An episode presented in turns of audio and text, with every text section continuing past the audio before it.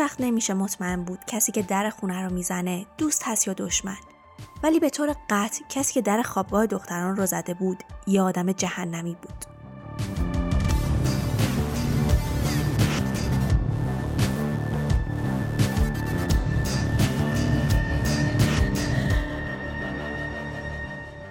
سلام من نفیسه هستم و امروز همراه دوستم شیوا داستان یکی از قتل های دلخراش رو تعریف می‌کنیم به قسمت 11 هم پادکست مورتال خوش اومدید. از همراهی و حمایتاتون خیلی ممنونیم و لطفا کانال ما رو از هر app ی که صدامون رو میشنوید subscribe کنید تا بتونیم خانواده بزرگتری بشیم. فقط قبلش بدونید این اپیزود حاوی خشونت و توصیفات دلخراشی هست که ممکنه برای بعضی مناسب نباشه.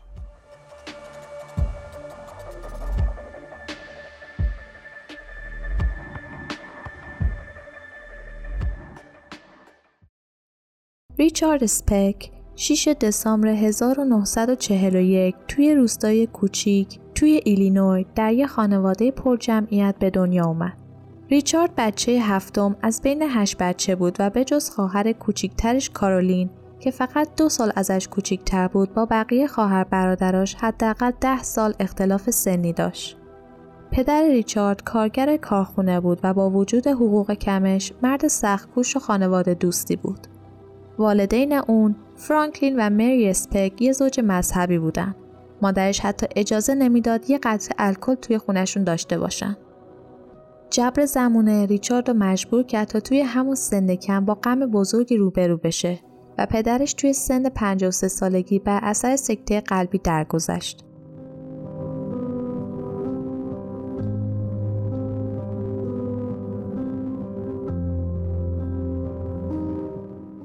با اینکه اون زمان ریچارد فقط 6 سال داشت ولی به پدرش خیلی وابسته بود.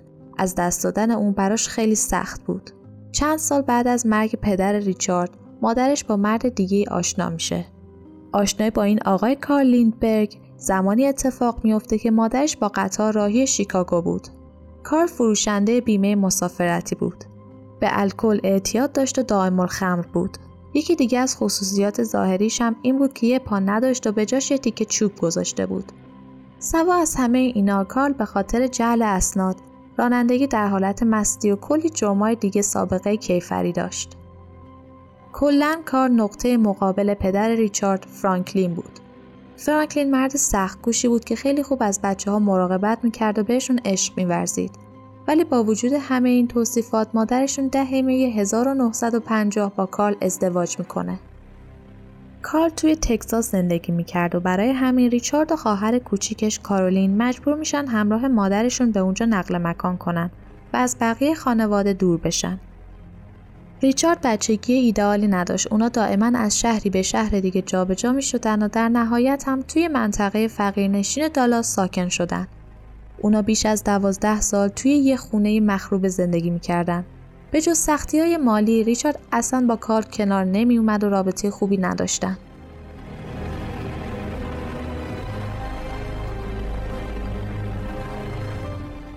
با وجود سختگیر بودن مادر ریچارد نسبت به الکل خوردن، کارل عادتش رو ترک نکرد و وقتهایی که مست می‌کرد هم به صورت کلامی به همه اعضای خانواده توهین می‌کرد و هم خیلی وقتا اونا رو کتک می‌زد.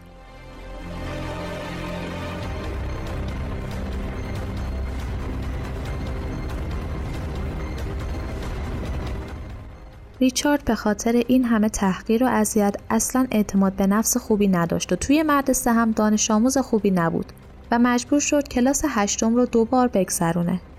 ولی ریچارد آدم خنگی نبود و احتمالا یکی از دلایل ضعف درسیش این بود که از سن خیلی کم نوشیدن مشروبات الکلی رو شروع کرده بود از وقتی فقط دوازده سال داشت با اینکه رابطه ریچارد و پدرخوندش کارل هیچ وقت خوب نبوده ولی مشخص رفتارهای غلطش روی اون تاثیر گذاشت و از رفتار الکلی بودن اون به طور ناخودآگاه تقلید کرده. تاثیر کارل روی اون خیلی بیشتر از این حرفا بود. وقتی 13 سال داشت برای اولین بار به خاطر درگیری خیابونی دستگیر میشه و این تازه نشونه کوچیکی از شروع رشته طولانی جنایت های اون بود. وقتی ریچارد دبیرستانی بود هر روز مس بود و واسه همین اصلا نمرای خوبی نداشت و اکثر درسا رو میافتاد. همینم باعث شد تصمیم بگیره توی سن 16 سالگی مدرسه رو ترک کنه. بعد از ترک مدرسه تونست توی شرکتی کار پیدا کنه و برای سه سال اونجا مشغول بشه. زمانی که توی این شرکت کار می‌کرد توی یکی از نمایشگاه های شهر با دختر 15 ساله‌ای به اسم شرلی مالون آشنا میشه. با اینکه فقط برای مدت کمی همدیگر رو میشناختن ولی شرلی خیلی زود باردار میشه و در نهایت رابطهشون توی سال 1962 به ازدواج تبدیل میشه. اونا تصمیم گرفتن همراه خانواده ریچارد زندگی کنن و نکته خوبش این بود که دیگه از کارل پدرخونده ریچارد خبری نبود. کارل و مادر ریچارد از هم جدا شده بودن و کارل به کالیفرنیا نقل مکان کرده بود. ریچارد و همسر شرلی، مادر ریچارد، خواهر ریچارد کارولین و همسرش دوباره یه خانواده گرم و شاد شده بودند که با خوشحالی کنار هم زندگی می‌کردند و 5 ژانویه 1962 با به دنیا اومدن دختر ریچارد شادیشون تکمیل شد. ولی بعد ماجرا اصلا اونجور که به نظر می رسید نبود.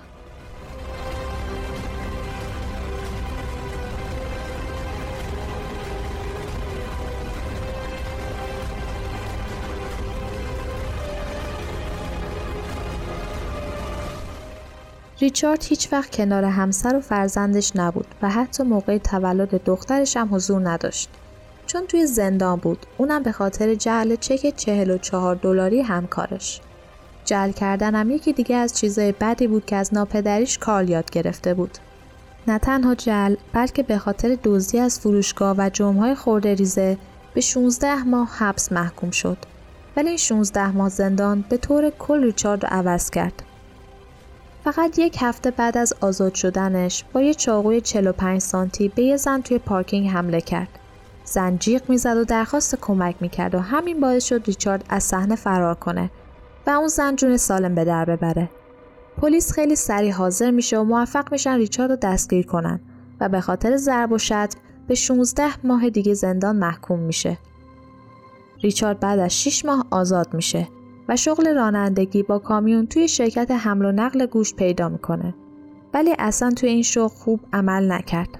از اونجایی که همیشه مست بود بارها و بارها با کامیون شرکت تصادف کرد و در نهایت هم تصمیم گرفت این شغل را رها کنه.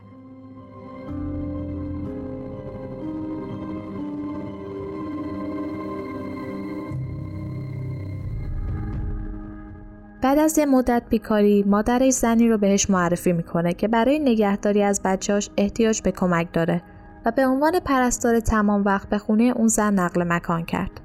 اونم وقتی که خود ریچارد متأهل و یه دختر داره.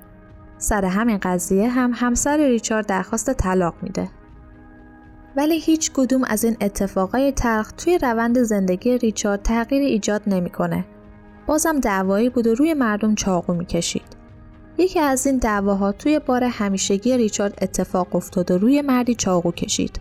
به خاطر سابقه کیفری که داشت ممکن بود مدت زمان زیادی زندانی بشه. برای همین مادرش وکیل خوبی گرفت و تونست حکم ریچارد رو به پرداخت قرامت ده دلاری تغییر بده. ولی حتی همون ده دلار را هم پرداخت نکرد و برای همین به مدت سه روز زندانی شد.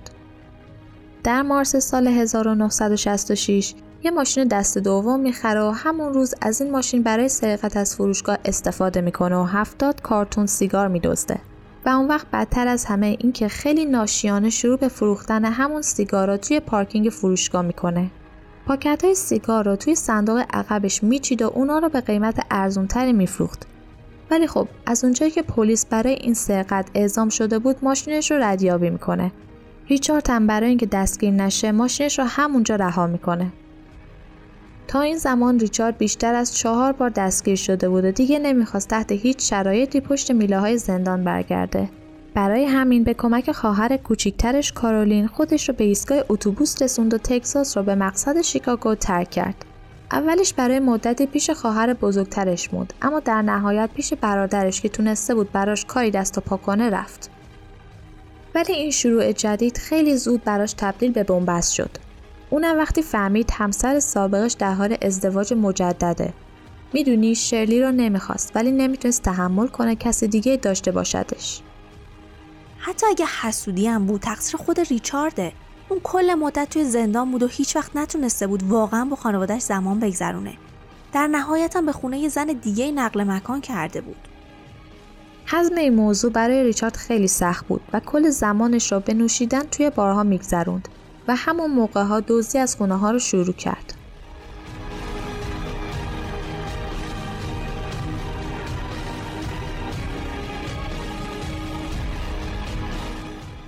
یکی از این سرقت ها توی 3 آپریل 1966 اتفاق افتاد. وقتی ریچارد توی خونه مشغول دزدی بود، صابخونه که زن 65 ساله بود به خونه برمیگرده. ریچارد اون رو با چاقو تهدید می‌کنه، دست و پا و چشماش رو میبنده و به اون زن تجاوز می‌کنه و موقع خروج فقط دو نیم دلار برمیداره. ریچارد واقعا مریض بوده. اگه برای دزدی رفته بود می‌تونست فقط فرار کنه و تجاوز خیلی فراتر از یه دزدی ساده است. بعدش هم از همچین دزدی پر ریسکی فقط دو نیم دلار برداشته حالا چیزی که هست اینه که اون زن به پلیس گفته بود که متجاوزش بسیار مرد معدبی بوده.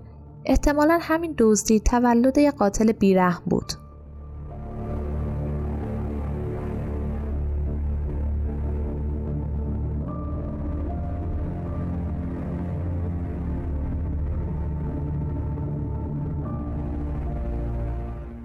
اولین قتل ریچارد زن 32 ساله‌ای به اسم مری کی پیرز بود که توی یکی از بارهای مورد علاقه ریچارد کار می‌کرد.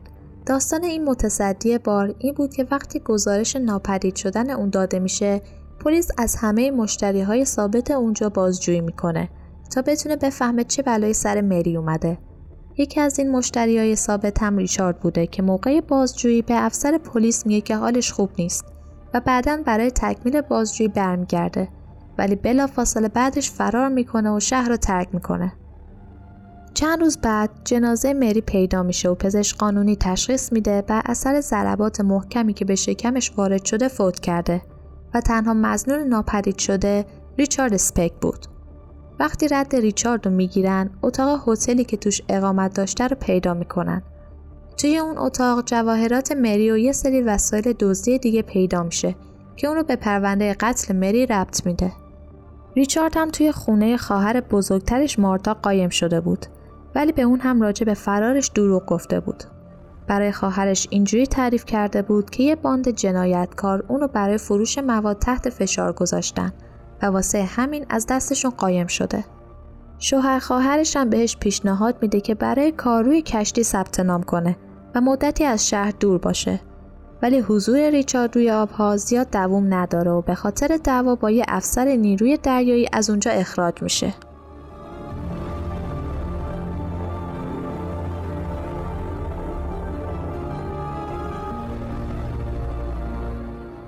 بعد از اون برای مدتی از هتلی به هتل دیگه می‌رفته و دائم شهرش رو عوض می‌کرده. از طرفی شوهر خواهرش می‌خواست واقعا بهش کمک کنه تا از این آوارگی در بیاد. آخرین کاری که می‌تونست بکنه این بود که توی اتحادیه ملی دریایی ثبت نام کنه و برای کار توی قایق حمله بار درخواست بده. توی دوازده جولای بهش معمولیتی داده میشه ولی وقتی به اسکله می‌رسه می‌فهمه که تأخیر داشته و شخص دیگه جای اون فرستاده شده و کشتی هم قبلا حرکت کرده. حالا دیگه ریچارد فردی بود که نه شغلی داشت و نه جایی برای موندن. به الکل و مواد هم اعتیاد داشت و حال روحیش وخیم بود. از صبح روز بعد یعنی 13 جولای به باری میره و کل روز رو به نوشیدن میگذرونه. زنی رو از بار به هتل خودش می‌بره و بهش تجاوز می‌کنه و وسایلش رو میدزده. ولی خبر بد این بود که اون زن همراه خودش اسلحه داشت و ریچارد اون رو هم همراه با پولا و جواهرات زن برمیداره. حالا دیگه این مرد متجاوز و مست اسلحه هم داشت و خطرناکتر از همیشه بود.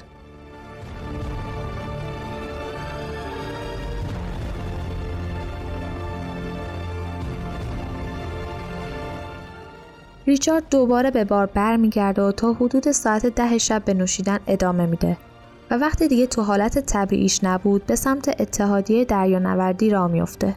دقیقا روبروی ساختمان اتحادیه یه خوابگاه پرستاری بود.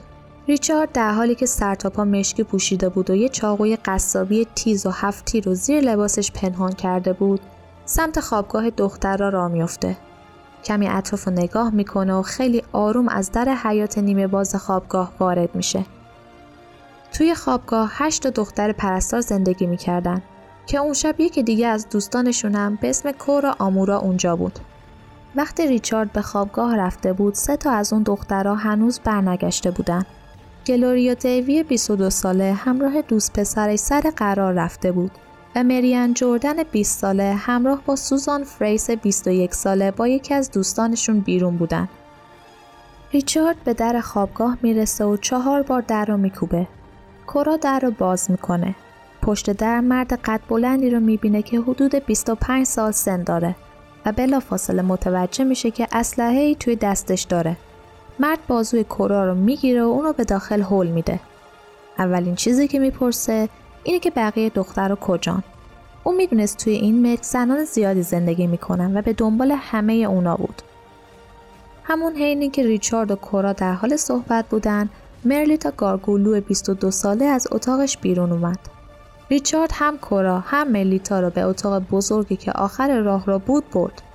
وقتی چراغ رو روشن کرد سه تا دختر رو دید که اونجا خوابیده بودن. توی همون شلوغیه و جیغ زدن سه تا از دخترها که فیلیپینی بودن کورا، مرلیتا و ولنتینا پشن 23 ساله تونستن توی کمد قایم بشن. ولی در نهایت چند دقیقه بعد یکی دیگه از دخترها در کمد رو باز می‌کنه و رو به بقیه میگه که می‌تونن بیان بیرون. اون مرد قرار نیست بهشون صدمه بزنه.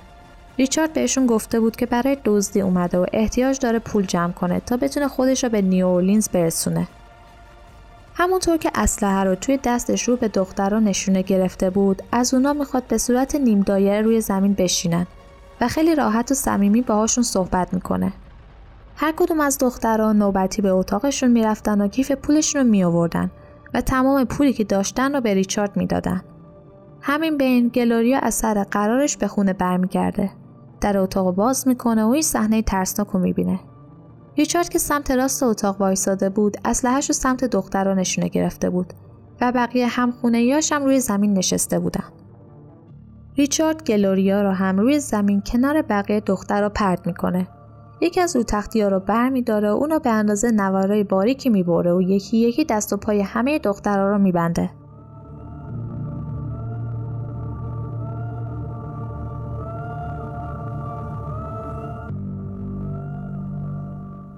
وقتی ریچارد بالای سر پاملا ویلکینگ 20 ساله بود دو تا دختری که با دوستشون بیرون رفته بودن مریان و سوزان به خونه برمیگردن تا در باز می‌کنن با صحنه شوکه کننده روبرو میشن. ریچارد بالای سر دوستشون پاملا وایساده بود و داشت دست و پا و دهنش رو میبست. حتی دوست ندارم تصور کنم.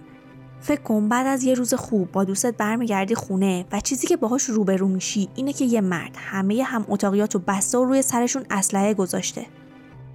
دخترها هم وحشت زده سعی کردن فرار کنن و به سمت در خروجی دویدن. ولی ریچارد سریعتر از اونا بود و از پشت لباسشون رو گرفت و توی اتاق دیگه که نزدیک در بود پرتشون کرد. از شدت عصبانیت کل صورتش قرمز شده بود. مثل یه حیوان درنده به چون دخترا میفته و با لگت کتکشون می‌زنه. موهاشون رو می‌کشه و محکم دور گردنشون رو فشار میده. در نهایت چندین و چند بار با چاقوی تیزی که همراهش داشت بهشون ضربه می‌زنه. سر و صورت ریچارد از خون دخترا قرمز شده بود و وقتی مطمئن شد که دیگه هیچ کدومشون زنده نیستن نفس عمیقی کشید و با آرامش خاصی به سمت دستشویی رفت تا دستاشو بشوره و خودش رو تمیز کنه. بعد از اینکه کارش تموم شد به اتاق دخترها برگشت. بالای سر پاملا وایساد. دخترها صدای جیغ و داد سوزان و مریان رو شنیده بودن و حالا که صداشون قطع شده بود می‌دونستن ریچارد یه بلایی سرشون آورده. وحشت رو می‌شد از چشماشون خوند. ولی ریچارد برعکس قبل خیلی آروم بود. چشماش رو به چشمای پاملا دوخت و با یه ضربه محکم و عمیق چاقو به قلبش اون رو کشت. پاملا دست و پا بسته روی زمین افتاد. خون همه لباسش رو خیس کرده بود و روی زمین میریخت. بقیه دوستاش تنها کاری که می‌تونستن بکنن این بود که با چشمای گریون شاهد جون دادنش باشن. ریچارد کاملا عقلش رو از دست داده بود و احتمالا خودش متوجه قتل عامی که می‌کرد نبود.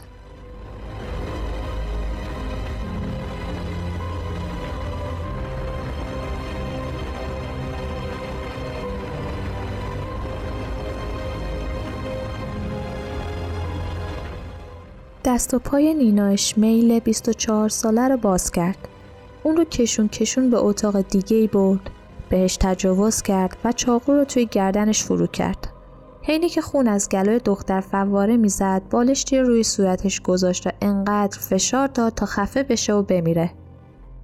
دخترها می‌دونستن که دیگه کارشون تمومه و قرار دونه دونه شکار بشن. چند دقیقه بعد از قطع شدن صدای نینا صدای آب اومد. ریچارد روانی خودش رو میشست و آماده قتل بعدی می‌شد. کورا تنها کسی بود که تونست به خودش مسلط باشه و به جای گریه راهی برای خلاص شدن پیدا کنه. تنها چیزی که به ذهنش می‌رسید این بود که زیر تخت بخزه و اونجا پنهان بشه و تا جای ممکن خودش رو به دیوار فشار بده. از همون زیر می‌تونست به فهم ریچارد ولنتینای لاغر و نحیف و مثل پر بلند کرد و روی کولش انداخت و به بیرون برد. صدای جیغ و ناله های خفه ولنتینا هم بعد از مدتی قطع شد. صدای آب دستشویی می اومد و ریچارد دوباره به اتاق برمیگشت. این حلقه جهنمی بارها بارها تکرار می شد و دخترها یکی یکی به قتل می رسیدن.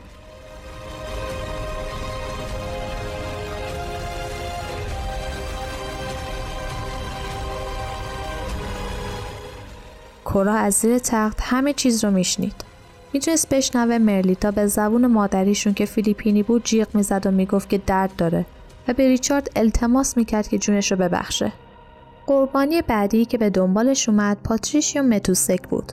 پاتریشیا ورزشکار قوی و سریعی بود و وقتی ریچارد بلندش می‌کنه سعی می‌کنه از دستش فرار کنه. ولی موفق نشد و ریچارد اون رو به همان برد. یه مشت خیلی محکم به شکمش زد و بر اثر این ضربه کبدش رو پاره کرد. بعد هم اونو خفه کرد و همون کف حمام ول کرد. انتخاب بعدی ریچارد گلوریا بود که اون روز با دوست پسری سر قرار رفته بود و مشروب خورده بود. گلوریا از شدت استرس فشارش افتاده بود و به خاطر الکل توی خونشم همون گوشه اتاق دست و پا بسته از هوش رفته بود. اون آخرین نفری بود که توی اتاق مونده بود. ریچارد همونجا لباساشو پاره می‌کنه و بهش تجاوز می‌کنه. فنر تخت بالای سر کورا به صدا در می اومد و به فاصله چند سانتی اون احتمالا دوستش گلوریا آخرین نفساشو می‌کشید. کورا چشماشو محکم بسته بود و دعا می‌کرد که ریچارد از اتاق بیرون بره. ریچارد از پای گلوریا گرفت و اون رو به سمت حال کشوند و از اتاق بیرون رفت. کورا همین فرصت رو قنیمت شمرد و از زیر تخت دو طبقه که پنهان شده بود به زیر تخت دیگه که رو تختیش از لبه ها آویزون بود و زیر اون رو نمی‌شد دید رفت. 45 دقیقه بعد از اینکه صدای آب اومد و ریچارد دستاشو شوز به اتاق برگشت. کیف پول همه دخترها را خالی کرد و اتاق رو ترک کرد. کورا هنوز زیر تخت بود. اون کسی بود که در رو برای ریچارد باز کرده بود و ممکن بود چهرش هنوز توی ذهن ریچارد باشه و از غیبتش آگاه بشه.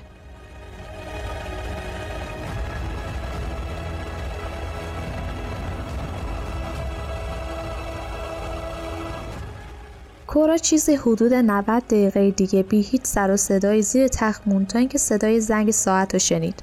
با شنیدن صدای زنگ می‌تونست دیگه ساعت پنج صبح شده و با امید اینکه دیگه روز شده و ممکنه که بتونه واقعا فرار کنه آروم آروم شروع به وول خوردن و باز کردن دست و پاهاش کرد. درست همون موقعی که زنگ دوم ساعت پنج و نیم به صدا در اومد تونست بند دور مچ پاشو باز کنه. صحنه که وقتی از زیر تخت بیرون اومد و پاشو از اتاق بیرون گذاشت دید غیر قابل توصیفه. یه قتل عام واقعی. جسد برهنه دوستاش همه جای خونه افتاده بودن و کف زمین از خونشون قرمز بود. کورا خودش رو به پنجره رسوند و بازش کرد. سرش بیرون برد و با جیغ فریاد زد همه اونا مردن. دوستام همشون مردن. همونجور که فریاد می‌زد از پنجره بیرون رفت و پاش روی لبه پنجره گذاشت. همسایهشون که صبح به اون زودی بیدار بوده و بیرون میره کره وحشت زده رو پیدا می‌کنه و به پلیس زنگ زنه.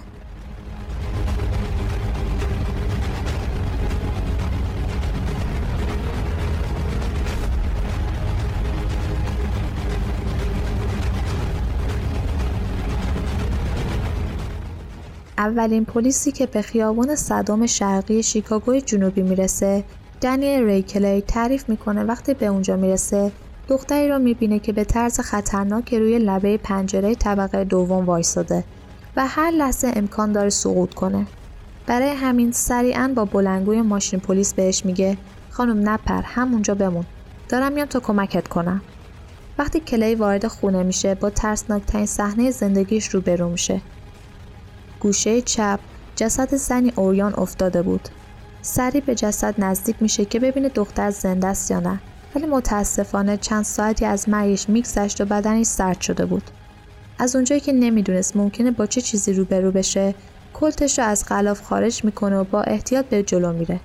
در کمال تعجب جسد نیمه اوریان دختر دیگه رو پیدا می‌کنه که توی چارچوب در روی زمین افتاده و آثار جراحت روی گردن و بدنش مشخصه. به اتاق خواب میره و با صحنه دلخراشتری هم روبرو میشه. اجساد سه دختر که دست و پاشون بسته شده بود و گلوشون بریده شده بود گوشه اتاق افتاده بود. نفسش توی سینه حبس شده بود و هرگز فکر نمی‌کرد با همچین جنایتی روبرو بشه.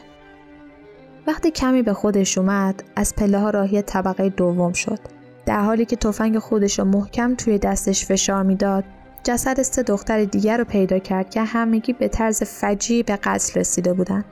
چشمش به دختری که از پنجره در حال فریاد زدن بود میفته و به طرفش میره و از کمرش کورا رو به داخل خونه میکشونه تا به پایین پرد نشه. کورا آمورا تنها بازمانده و شاهد زنده این قتل عام بود. شاید از کورا به عنوان بازمانده یاد بشه ولی مطمئنم اون دیگه هیچ وقت نتونسته خود قبلیش بشه. احتمالا هر شب برای بقیه زندگیش کابوس ریچارد اسپک رو می‌دیده و صدای ناله های دوستاش توی گوشش بوده.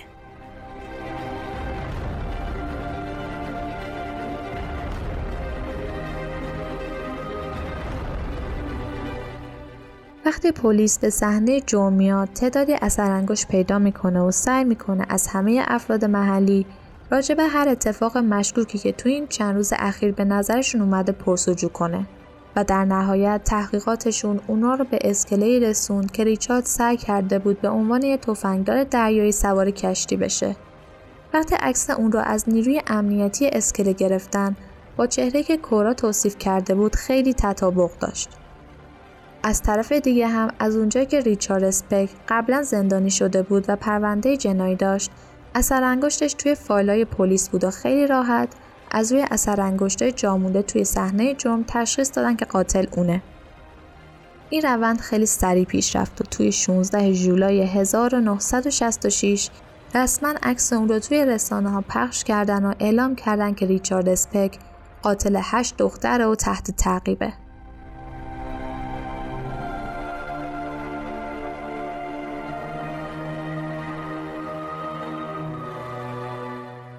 ریچارد بعد از خوابگاه به یه بار توی هتل رفته بود و با چندین مرد دیگه در حال نوشیدن الکل بود. یکی از اون افراد از روی عکس توی روزنامه ریچارد رو تشخیص میده و با پلیس تماس می‌گیره. ولی جای تعجب اینه که پلیس توجهی نکرد و دنبال این گزارش رو نگرفت. آخر همون شب وقتی ریچارد مست شده بود یکی از های مشروب رو به دیوار کوبوند و با یکی از تیکه های شیشه اون موج دست و بازوهاش و برید و اقدام به خودکشی کرد. کارمندای هتل سریعا با اورژانس تماس گرفتن و اون رو به بیمارستان رسوندن. رزیدنت 25 ساله بیمارستان متوجه خالکوبی روی بازوی اون شد که نوشته بود Born to raise hell به دنیا اومده که جهنم بپا کنه. این تتو یکی از چیزایی بود که کورا چشمش بهش افتاده بود و توی رسانه ها ازش زیاد حرف زده بودن و یکی از خصوصیات بارز قاتل خوابگاه پرستاران بود.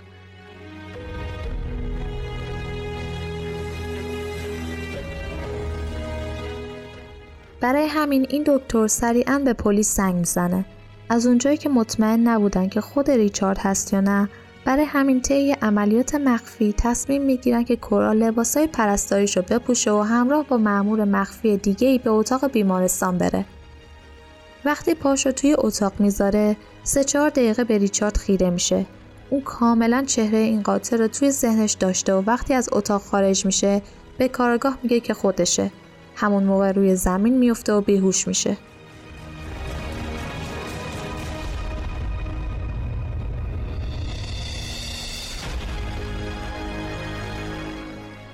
از اونجایی که شواهد و مدارک علیه ریچارد اسپک خیلی زیاد بوده محاکمه سختی پیش رو نداشتن. پلیس اثر انگشت و نمونه اسپرم ریچارد رو همه جا پیدا کرده بود. کورا به عنوان شاهد زنده حضور داشت و هیچ کسی هم وجود نداشت که تایید کنه اون شب همراه ریچارد بوده. ولی خود ریچارد اعتراف نمی کرد و تنها چیزی که می گفت این بود که اگه همه میگن کار من بوده پس احتمالا کار من بوده. تنها حرفی که توی اعترافاتش می‌زنه اینه که اون شب خیلی مست بوده و بیهوش شده و اصلا یادش نمیاد و نمی‌دونه شب قبل چه اتفاقی افتاده. می‌دونی چیزی که راجع به این پرونده از همه چیز بدتره اینه که این قتل کاملا رندوم بودن. جوری نبوده که بگی آره عصبانیت لحظه ای بوده و عقلش رو از دست داده. همینجوری یه خونه رو انتخاب کرده و رفته همه رو کشته. اونم این دخترای بیگناهی که با کلی زحمت و آرزو از کشوری به کشور دیگه مهاجرت کرده بودن تا بتونن درس بخونن و آیندهشون رو بسازن.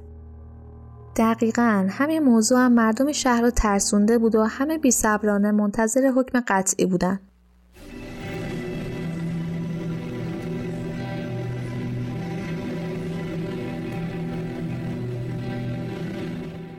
هیئت منصفه فقط به 49 دقیقه زمان برای مشورت احتیاج داشتند و حکمی که برای ریچارد اسپک صادر شد اعدام با صندلی الکتریکی بود.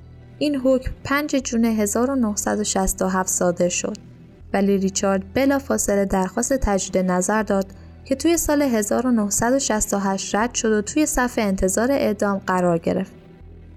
ولی توی سال 1971 حکم اعدام لغو شد و برای هر قتل اون چیزی بین 50 تا 150 سال حبس در زندان بریدن که در مجموع به خاطر هر هشت قتلش به 400 تا 1200 سال زندان محکوم شد. ولی دقیقا دو سال بعد در سال 1973 حکمش تخفیف خورد و به 300 سال تبدیل شد و حکم نهایی ریچارد 6 سال بعد از قتل ها صادر شد. این هیولا قرار نبود دیگه هیچ وقت طعم آزادی رو بچشه. 5 دسامبر سال 1991 ریچارد اسپک در حالی که 19 سال از محکومیت خودش رو سپری کرده بود به دلیل حمله قلبی فوت کرد.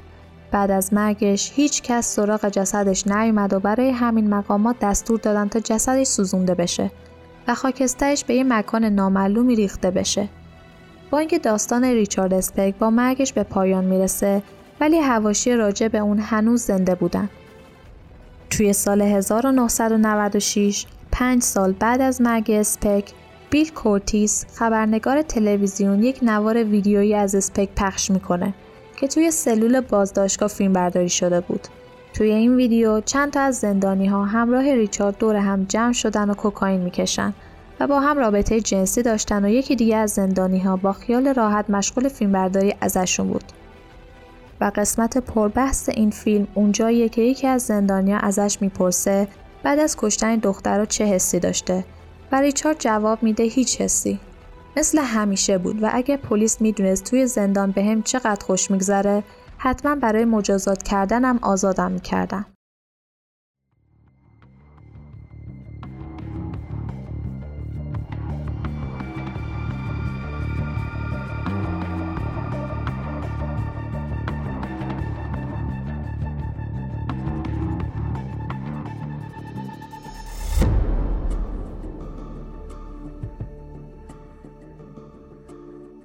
از اینکه ما رو تا پایان این اپیزود همراهی کردید خیلی متشکریم.